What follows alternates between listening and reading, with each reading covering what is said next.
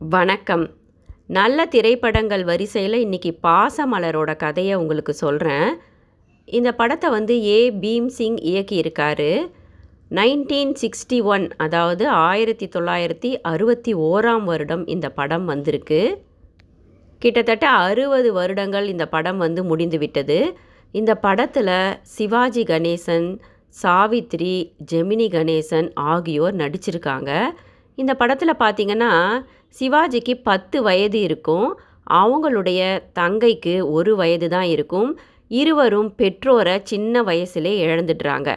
தாய் தந்தை இல்லாத காரணத்தினால தங்கையை அண்ணனான சிவாஜி அவர்கள் மிகுந்த அன்போடும் பாசத்தோடும் வளர்க்க ஆரம்பிக்கிறாரு. ஃபேக்ட்ரியில் பத்து வயதிலேயே வேலைக்கு போய் சேர்ந்துடுறாரு. தன்னுடைய தங்கையை ரொம்ப ஆசையாக வளர்த்துக்கிட்டு வராரு. இப்போது தங்கை சாவித்திரிக்கு கல்யாண வயசு வந்துடுது தினமும் ஃபேக்ட்ரிக்கு போய் வேலை செஞ்சு வந்துக்கிட்டு இருக்காரு சிவாஜி கணேசன் அவர்கள். சாவித்திரியும் வீட்டில் சும்மா இருக்கிறதுல மாடுகளை வாங்கி வளர்க்குறாங்க பாலை விற்கிறாங்க. அண்ணன் வேலைக்கு போயிருக்கிற நேரத்தில் பக்கத்தில் இருக்க தொழிற்சாலைக்கு போய் அங்கே இருக்கிற அந்த பொம்மை தொழிற்சாலையிலிருந்து பொம்மைகளை வாங்கி வந்து வர்ணங்களை தீட்டு கைவிலை பொருட்களை செய்து விற்று பணத்தை சேமித்து வைக்கிறாங்க. சிவாஜி ஒரு ஃபேக்ட்ரியில் வேலை செய்கிறாரு இல்லையா? அதே ஃபேக்ட்ரியில் ஜெமினி கணேசன் புதிதாக இந்த ஊருக்கு பிழைப்பை தேடி வந்து வேலையில் சேர்றாரு. ஜெமினி கணேசனுக்கு அப்பா அம்மா கிடையாது. அத்தை மட்டும்தான். அத்தை தான் ஜெமினியை எடுத்து வளர்த்துருக்காங்க. ஜெமினியோட அத்தைக்கு ஒரு மகன் இருக்கான். அவர் தான் தங்கவேலு. ஜெமினி வந்து இந்த ஊருக்கு வந்த புதிதிலேயே காரில் அடிபட்டு இருக்க வேண்டிய சாவித்திரி அவர்களை காப்பாத்துறாரு. சாவித்திரி என்ன பண்ணுறாங்க தன்னுடைய மாடை பிடிச்சிக்கிட்டு ரோட்டில் போய்கிட்டு இருக்காங்க. மாடு வந்து கார் வரும்போது மிரண்டு ஓடுது. சாவித்திரி மாட்டின் கயிறை பிடிச்சிக்கிட்டே போனதில் காருக்கு கிட்ட போயிட்டு அடிபட இருக்கும்போது ஜெமினி டக்குன்னு சாவித்திரியை பிடித்து இழுத்து காப்பாற்றுறாரு. உடனே சாவித்திரியை பார்த்த ஜெமினிக்கு அப்பொழுதே சாவித்திரியை ரொம்ப பிடிச்சிடுது. காதலிக்கவும் ஆரம்பிச்சிடுறாரு. சாவித்திரிக்கு காரில் ஆக்சிடெண்ட் நடக்க இருந்ததையும் ஜெமினி தான் தன்னுடைய தங்கையை காப்பாற்றியதையும் தெரிந்து கொண்ட சிவாஜி அவர்கள் ஜெமினியின் மீது மிகுந்த அன்பு கொள்கிறாரு மேலும் ஜெமினி சிவாஜி வேலை செய்கிற அதே ஃபேக்ட்ரிலேயே வேலை செய்கிறாரு இல்லையா? இருவரும் நல்ல நண்பர்களாக ஆகிடுறாங்க. இப்போ என்ன பண்ணுறாரு சிவாஜி? தன்னுடைய நண்பனான ஜெமினியை வீட்டுக்கு அழைச்சிக்கிட்டு வராரு. ஜெமினி வரும்போதே தன்னுடைய காதலை வெளிப்படுத்துகிற எண்ணத்தில்தான் சாவித்திரிக்கு பூ வாங்கிக்கிட்டு வந்து கொடுக்குறாரு. ஒரு கட்டத்தில் சாவித்திரி கிட்ட ஜெமினி தன்னுடைய காதலை வெளிப்படுத்துகிறாரு சாவித்திரியுமே ஜெமினியை காதலிக்க ஆரம்பிச்சிடுறாங்க. ரெண்டு பேருமே காதலில் விழுந்தாகி விட்டது. இப்போ என்ன ஆகுது? அந்த ஃபேக்ட்ரி மிகுந்த நஷ்டத்தில் ஓடுறதுனால ஃபேக்ட்ரியை மூட வேண்டிய நிர்பந்தம் ஏற்பட்டு ஃபேக்ட்ரியை மூடிடுறாங்க. பிழைப்பு இல்லாததுனால ஜெமினி இந்த ஊரை விட்டு தன்னுடைய சொந்த ஊருக்கு போய் தன்னுடைய மூதாதரியோட சொத்தை மீட்டெடுக்கிறதுக்காக அங்கேயே தங்கிடுறாரு.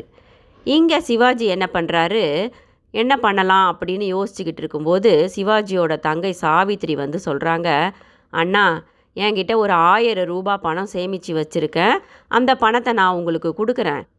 நீங்கள் அதை வச்சு ஒரு பொம்மை ஃபேக்ட்ரி ஆரம்பிக்கலான்னா எனக்குமே பொம்மைகள் நல்லா செய்ய தெரியும் அப்படின்னு தங்க வந்து ஒரு ஐடியா கொடுக்குறாங்க.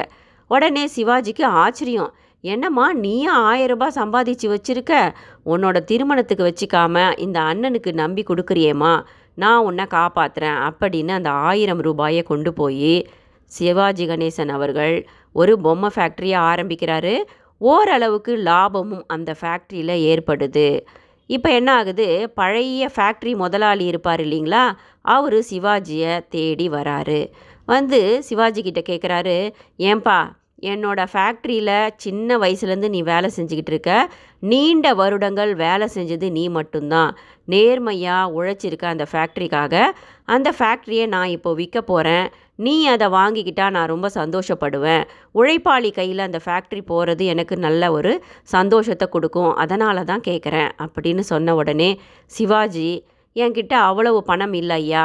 இப்போ தான் நான் வந்து இந்த பொம்மை தொழிற்சாலையை ஆரம்பிச்சிருக்கேன் அப்படின்னு சொல்கிறாரு அந்த ஃபேக்ட்ரி முதலாளி சொல்கிறாரு இருக்கிற பணத்தை கொடுப்பா. தவணை முறையில் அப்புறமா லாபம் வந்த பிறகு கொடு அப்படின்னு பெருந்தன்மையாக அந்த ஃபேக்ட்ரியை சிவாஜியின் பேருக்கு எழுதி வச்சுட்டு அவர் போகிறாரு சிவாஜி அந்த ஃபேக்ட்ரியை தன்னுடைய கையில் எடுத்த நேரமோ என்னமோ மிகப்பெரிய தொழிலதிபராக குறுகிய காலத்திலேயே சிவாஜி உருவாகிடுறாரு. அதிகமான உழைப்பையும் அந்த ஃபேக்ட்ரியில் போடுறாரு. படிக்காமல் இருந்தார் இல்லையா சிவாஜி? இப்போ தனியாக ஒரு டீச்சரை வச்சு வீட்டிலையே கணிதம் ஆங்கிலம் எல்லாத்தையும் கற்றுக்கிறாரு சாவித்ரியும் ரொம்ப சந்தோஷமாக செல்வந்தமாக இருக்காங்க. இப்போது சில காலங்கள் முடிந்து ஜெமினி இதே ஊருக்கு திரும்ப வராரு. அப்படி திரும்ப வந்த ஜெமினி சாவித்திரிக்கு அன்று பிறந்த நாள் கொண்டாட்டம் கோலாகலமாக நடந்து கொண்டிருக்கிறது. பலரும் பலவிதமான அதிக விலை உயர்ந்த பரிசுகளை சாவித்திரிக்கு கொடுத்து கொண்டு இருக்கும்போது ஜெமினி தன்னுடைய காதலை வெளிப்படுத்தும் வகையில் மல்லிகை பூவை வாங்கிக்கிட்டு வந்து சாவித்திரி கிட்ட கொடுக்குறாரு. சாவித்திரியுமே பழைய காதலை மறக்காமல் நீங்களே அந்த பூவை வச்சு விடுங்க அப்படின்னு சொல்கிறாங்க சாவித்திரிக்கு ஜெமினி பூ வச்சுக்கிட்டு இருக்கும்போது அந்த பிறந்தநாள் விழாவில் சிவாஜி இந்த காட்சியை பார்த்துடுறாரு. பார்த்த உடனே மிகுந்த கோபம் ஏற்பட்டு ஜெமினியை நல்லா அடிச்சிடுறாரு சிவாஜி. ஜெமினியும் அவமானப்பட்டு அந்த இடத்த விட்டு வெளியேறிடுறாரு. உடனே சிவாஜி என்ன பண்ணுறாரு இப்போ இருக்க ஸ்டேட்டஸுக்கும் உயர்ந்த நிலைக்கு ஏற்றார் போன்று பணக்கார ஒரு மாப்பிள்ளையை தன்னுடைய தங்கைக்கு சாவித்திரிக்கு தேட ஆரம்பிக்கிறாரு சிவாஜி. அப்படி தேடும்போது அவருக்கு ஒரு நல்ல ஒரு பணக்கார இடத்து மாப்பிள்ளை கிடைக்குது. அவரு தான் நம்பியார். நம்பியாருக்கு ஒரு தங்கச்சி இருக்குது அவங்க தான் எம்என் ராஜம். அவங்க டாக்டராக இருக்காங்க. அதனால் என்ன பண்ணுறாங்க சாவித்திரியை நம்பியார் திருமணம் செஞ்சு கொள்ளணும் அப்படின்னும் நம்பியாருடைய தங்கை எம்என் ராஜம் இருக்காங்க இல்லையா? அவங்கள டாக்டராக இருக்காங்க.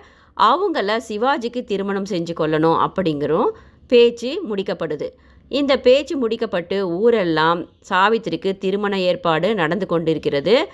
அதை அறிந்து கொண்ட ஜெமினி என்ன பண்ணுறாரு சாவித்திரியோட வீட்டுக்கே வந்துடுறாரு.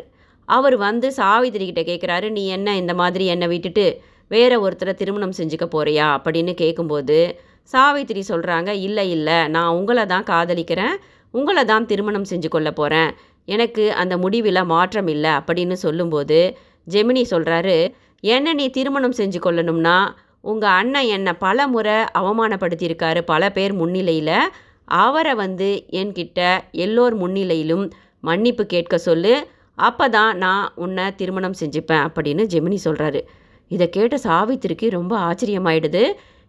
உடனே சாவித்திரி சொல்கிறாங்க உங்ககிட்ட மன்னிப்பு கேட்டு எங்கள் அண்ணன் தன்னோட மரியாதையை இழந்து தான் எனக்கு திருமணம் உங்களோட நடக்கணும் அப்படின்னா அந்த திருமணம் எனக்கு வேண்டாம். என் அண்ணனுடைய மரியாதைக்கு என்றுமே நான் இழிவு உண்டாக்க மாட்டேன். அப்படின்னு ஒரே பிடியாக சாவித்திரி சொல்லிடுறாங்க. எங்கள் அண்ணனுடைய சந்தோஷம்தான் எனக்கு முக்கியம் அப்படின்னு அவங்க நிலையாக சொல்லிட்டாங்க. அதை கேட்டுக்கிட்டே இருக்காரு சிவாஜி அவர்கள். பின்னால் இருந்து தன்னுடைய சந்தோஷத்தையும் தனக்காக தன் தங்கை இழக்க முன்வருவதை எண்ணி ஜெமினியை அழைத்து ஜெமினிக்கும் சாவித்திரிக்கும் கோலாகலமாக திருமணத்தை முடிச்சு வச்சிடுறாரு சிவாஜி அவர்கள். இப்போ என்ன ஆகுது? நம்பியாரை திருமணம் செஞ்சுக்க முடியாமல் போயிட்டதுனால சாவித்திரியால் நம்பியாரின் தங்கை எம்என் ராஜத்தை சிவாஜியால் திருமணம் செஞ்சுக்க முடியல. சிவாஜியோட திருமணம் நின்று போயிடுது. இதனால் வருத்தத்திலேயே இருக்காங்க சாவித்ரி. நம்மோட தவறால் நம்முடைய அண்ணனுடைய திருமணம் நின்று விட்டது அப்படின்னு. சிவாஜி திருமணம் செஞ்சுக்க இருந்த எம்என் ராஜம் டாக்டராக இருக்காங்க இல்லையா? அவங்கள தேடி போகிறாங்க சாவித்ரி. அவங்க காலிலேயே விழுந்து மன்னிப்பு கேட்டு தன்னுடைய அண்ணனை திருமணம் செஞ்சு கொள்ளுமாறு வேண்டி கேட்டுக்கிறாங்க. இப்போது சிவாஜிக்கும் எம்என் ராஜத்துக்கும் நல்ல முறையில் திருமணம் நடக்குது. சிவாஜி எம்என் ராஜம் ஜெமினி சாவித்ரி நான்கு பேருமே ஒரே வீட்டில் சிவாஜியோட அந்த பெரிய வீட்டில் குடியிருக்கிறாங்க. இப்போது ஜெமினியை எடுத்து வளர்த்த அத்தை இருக்காங்க இல்லையா? அந்த அத்தையும் அத்தை மகன் தங்கவேலுவும் ஜெமினியோடவே அந்த பெரிய வீட்டில் வந்து தங்கிடுறாங்க. இங்கே தான் பிரச்சனையே ஆரம்பிக்குது. அந்த அத்தை சும்மா இருப்பாங்களா? மொத்த சொத்தும் சாவித்திரிக்கு வரணும் அப்படின்னு ஏதேதோ விஷயங்களை செஞ்சு பார்க்குறாங்க ஒரு கட்டத்தில் சிவாஜி தன்னுடைய தங்கைக்கும் தன்னுடைய மனைவிக்கும் புடவைகள் வாங்கிக்கிட்டு வந்து கொடுக்குறாரு. சிவாஜியின் மனைவி எம்என் ராஜத்துக்கு சாவித்திரியோட புடவை தான் பிடிச்சிருக்கு. அதை அவங்களுடைய முக பாவனையிலேயே அறிஞ்சு கொண்ட சாவித்திரி என்ன பண்ணுறாங்க அண்ணி இந்த புடவை உங்களுக்கு தான் நல்லாயிருக்கும் எடுத்துக்கோங்க அப்படின்னு ஆசையாக மனசார கொடுத்துடுறாங்க அந்த புடவைய. அவங்களும் சந்தோஷமாக வாங்கி கொண்டு போய் எம்என் ராஜம் தன்னுடைய பீரோவில் அந்த புடவைய வச்சிடுறாங்க. இந்த அத்தை இருக்காங்க இல்லையா ஜெமினியோட அத்தை அவங்க சும்மா இருப்பாங்களா? அந்த பீரோவில் இருந்த புடவையை எடுத்து மறைச்சி தன்னோட பெட்டிக்குள்ளே வச்சுட்டு அந்த புடவைய சாவித்திரி தான் திருடிட்டா. அந்த புடவை மேலே அவளுக்கு ஒரு கண் இருந்தது. உனக்கு ஆசையாக கொடுக்குற மாதிரி அண்ணன் முன்னாடி கொடுத்துட்டு பின்னாடி திருடிட்டா? அப்படின்னு ஒரு கலகத்தை உண்டு பண்ணுறாங்க அப்போ என்ன ஆகுது குடும்பத்தில் சண்டை ஏற்படுது. ஜெமினியோட அத்தை மகன் தங்கவேலு என்ன பண்ணுறாரு இந்த கலகத்துக்கெல்லாம் காரணம் எங்கள் அம்மா தான். எங்கள் அம்மா தான் அந்த புடவை எடுத்துதோ இந்த பெட்டியில் வச்சுக்கிட்டு இருக்கு. இதை சாவித்திரி எடுக்கவே இல்லை அப்படின்னு உண்மையை போட்டு உடச்சிடுறாரு. அது தெரிஞ்ச உடனே சாவித்திரி என்ன பண்ணுறாங்க இந்த குடும்பத்தில் நாங்கள் கலகலன்னு அண்ணனும் தங்கையுமா சிரித்து பேசிக்கிட்டு அன்பாக இருக்கிறது உங்கள் கண்களை உறுத்துதாமா? அப்படின்னு கோபமாக கேட்குறாங்க உடனே ஜெமினிக்கு கோபம் வந்துடுது என்னை எடுத்து வளர்த்த அத்தையையே நீ வந்து கேள்வி கேட்குறியா அவமானமாக பேசுறியா? அப்படின்னு மனைவி சாவித்திரியை ஜெமினி அடிச்சிடுறாரு. அண்ணன் சிவாஜி சும்மா இருப்பாரா? தங்கையை அடித்த உடனே அவருக்கு ரொம்ப கோபம் வந்து என் கண் முன்னாலேயே என் தங்கையை அடிக்கிறியா அப்படின்னு ஜெமினியை நல்லா அடிச்சிடுறாரு.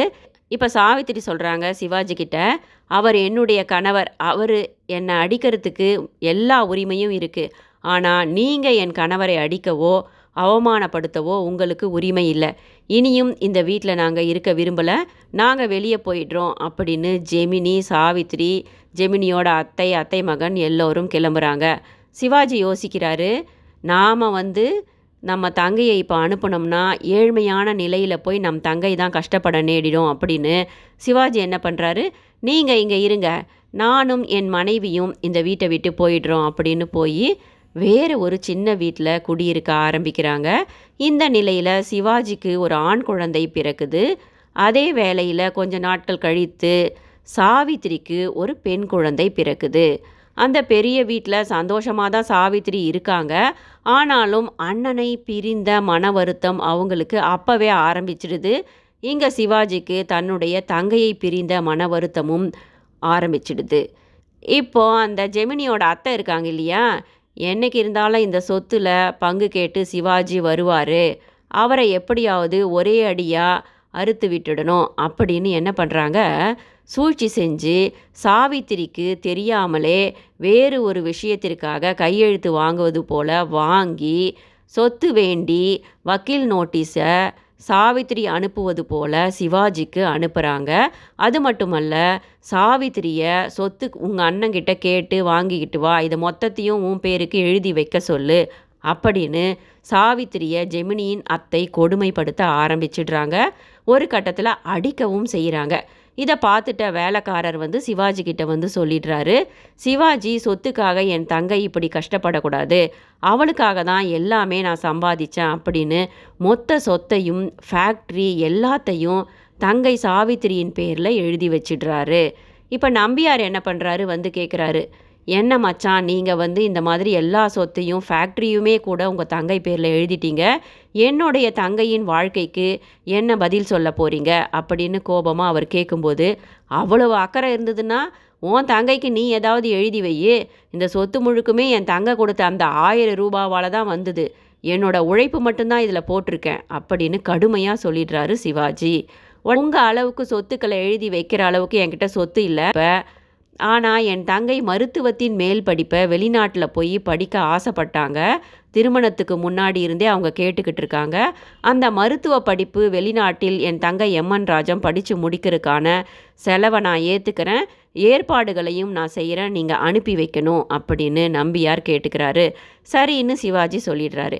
இப்போ யமன் ராஜம் என்ன பண்ணுறாங்க தன்னுடைய அந்த ஆண் குழந்தைய நீண்ட நாளாக சுப்பையான்னு ஒருத்தர் வேலை செஞ்சுக்கிட்டு இருக்காரு அவங்க வீட்டில் அவர்கிட்டையும் சிவாஜி கிட்டையும் விட்டுட்டு வெளிநாட்டுக்கு மருத்துவ படிப்பின் மேல் படிப்பை முடிப்பதற்காக அவங்க வெளிநாடு சென்றுடுறாங்க.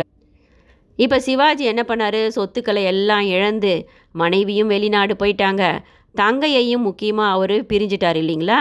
அந்த குழந்தைய வச்சுக்கிட்டு அந்த ஊரில் அவர் இருக்க விருப்பப்படாமல் அந்த வேலைக்காரரை கூட்டிக்கிட்டு அந்த குழந்தைய கூட்டிக்கிட்டு வேறு ஊருக்கு போயிடுறாரு. பிழைப்பு தேடி ஊர் ஊராக சுற்றி அவர் உடல்நலம் குன்றி நான்கு வருடங்கள் கழித்து அந்த சின்ன பையனை கையில் பிடிச்சிக்கிட்டு இப்போது தங்கச்சியை பார்க்க ஊருக்கு வராரு. இங்கே சாவித்திரி பார்த்திங்கன்னா அண்ணனை பிரிஞ்சு அண்ணன் எங்கே போனாரோ அப்படிங்கிற வருத்தத்தில் உடல்நலம் குன்றி பாதியாக ஆயிட்டிருக்காங்க. ஆனால் அவங்க அத்தை இருக்காங்க பாருங்கள் அந்த ஜெமினியோட அத்தை. அவங்க மட்டும் அதே மாதிரி தான் ஆட்சி செஞ்சுக்கிட்டு இருக்காங்க. சாவித்திரி வெளியே போயிருக்க நேரத்தில் சிவாஜி வீட்டுக்கு போகிறாரு வீட்டுக்கு போய் தங்கை எங்க? அப்படின்னு கேட்கும்போது ஜெமினியோட அத்தை சிவாஜியை திரும்ப வந்ததை பார்த்த உடனே ரொம்ப கோபமாயிடுறது. அவங்க சாவித்திரி வர்றதுக்கு முன்னாடி இவர் எப்படியாவது விரட்டிடணும் அப்படின்னு கடுமையாக அவங்கள பேசி இப்போ தான் உன் தங்கச்சி நல்லா வாழ்ந்துக்கிட்டு இருக்கா? உடனே வந்துட்டியா நீ? உனக்கு புத்தியே இல்லையா? நீ செத்துட்டு தான் உன் தங்கச்சி நினச்சிக்கிட்டு இப்போ தான் கொஞ்சம் மனத்தை தேத்திக்கிட்டு வாழ்ந்துக்கிட்டு வந்துக்கிட்டு இருக்கா? திரும்ப அவள் வாழ்க்கையை கெடுக்க வந்துட்டியா? அப்படின்னு கடுமையாக அவங்க சொன்ன உடனே மனம் வருந்தி சிவாஜி தன்னுடைய பையனை அழைச்சிக்கிட்டு அந்த வீட்டை விட்டு திரும்புகிறாரு அப்படி திரும்புகிற வேலையில் அங்கே ஒரு பெண் குழந்தை தீபாவளி சமயத்தில் பட்டாசுகளை வெடிச்சுக்கிட்டு இருக்காங்க. அப்போ அந்த புஸ்வானத்தை எரிய போகிற நேரத்தில் அந்த குழந்தை எடுக்க போகுது. உடனே சிவாஜி அந்த பெண் குழந்தையை காப்பாற்றுறதுக்காக குனிஞ்சு அந்த குழந்தையை தூக்கும்போது அந்த புஸ்வானத்தில் இருந்து வந்த நெருப்பு அவருடைய இரு கண்களையும் பொசுக்கிடுது. கண்களையும் சிவாஜி அவர்கள் இழந்துடுறாரு. தன்னுடைய ஆண் குழந்தையை எடுத்துக்கிட்டு ஒரு சின்ன வீட்டில் போய் அவர் இருக்கார். அண்ணன் வந்து சென்றதை அறிஞ்சு சாவித்திரி தன்னுடைய குழந்தையை தூக்கிக்கிட்டு அவங்க இருக்கிற இடத்துக்கே சிவாஜி இருக்கிற இடத்துக்கே வந்துடுறாங்க. அண்ணனுடைய நிலைமையை பார்த்து ரொம்ப மன வேதனையோடு தேம்பி தேம்பி அழுதுறாங்க கதறாங்க கண்ணீர் விடுறாங்க. இப்போது சிவாஜி தன் தங்கை வந்துட்டதை அறிஞ்சாலும் தங்கையை அவரால் பார்க்க முடியல. ரொம்ப மன வருத்தம் அடைகிறாரு அப்போது சாவித்திரி கையில் இருந்த அந்த பெண் குழந்தை சொல்லுது அம்மா நான் வந்து பட்டாசு வெடிக்கும்போது ஒரு மாமா என்னை காப்பாற்றினாருன்னு சொன்னேன் இல்லை இந்த மாமா தாமா பட்டாசு நெருப்புலேருந்து என்னை காப்பாற்றினாரு அப்படின்னு அந்த பெண் குழந்தை சொன்ன உடனே சாவித்திரி சொல்கிறா அண்ணன் எனக்காக உங்கள் சொத்துக்கள் முழுதையும் இழந்து வாழ்க்கையை இழந்தீங்க. என்னுடைய பெண் குழந்தைக்காக உன் கண்களையும் இழந்துட்டீங்களே அப்படின்னு அவங்க கதறி அழறாங்க. சிவாஜி தங்கை வந்த சந்தோஷமோ என்னவோ மாரடைப்பு ஏற்பட்டு அங்கேயே இறந்து போயிடுறாரு. அண்ணன் இறந்த பிறகு சாவித்திரி அண்ணன் நெஞ்சின் மீது விழுந்து கதறி அழறாங்க. அப்படியே அவங்களும் இறந்து போயிடுறாங்க. இந்த கதையில் பார்த்தீங்கன்னா மிக மிக அன்பான ஒரு அண்ணன் தங்கை ஒருத்தருக்காக ஒருத்தர் வாழ்ந்துக்கிட்டு இருக்காங்க. இடையில் வந்த இந்த சொந்தங்கள் வந்து அவங்கள சூழ்ச்சி செஞ்சு பணத்துக்காகவும் சொத்துக்காகவும் பிரிக்கிறாங்க. அந்த பிரிவு அவங்களுக்கு நீங்காத துயரத்தை கொடுத்து ஒ இருவரும் நிலை குலைந்து பாதியாகி உடல்நலம் குன்றி கடைசியில் இறந்தே போகிறார்கள். இந்த அன்பு வந்து மிக மிக சிறந்தது. இந்த உயிர்கள் வாழறதுக்கு அன்பு மிக அவசியம். அது கணவன் மனைவி அன்பாக இருக்கலாம் அண்ணன் தங்கையாக இருக்கலாம் அண்ணன் தம்பியாக இருக்கலாம் தாய் குழந்தையாக கூட இருக்கலாம். தாய் குழந்தையின் அன்பு மிக மிக சிறந்தது. அந்த அன்பானவர்களுக்கு இடையில் அந்த அன்பை பிரித்தாலே அன்றே அவர்கள் இறந்து போய் விடுகிறார்கள். அன்பான இரு உள்ளங்களை என்றுமே பிரித்து விடாதீர்கள். உண்மையான அன்புக்கு மதிப்பு கொடுக்க வேண்டும். நன்றி.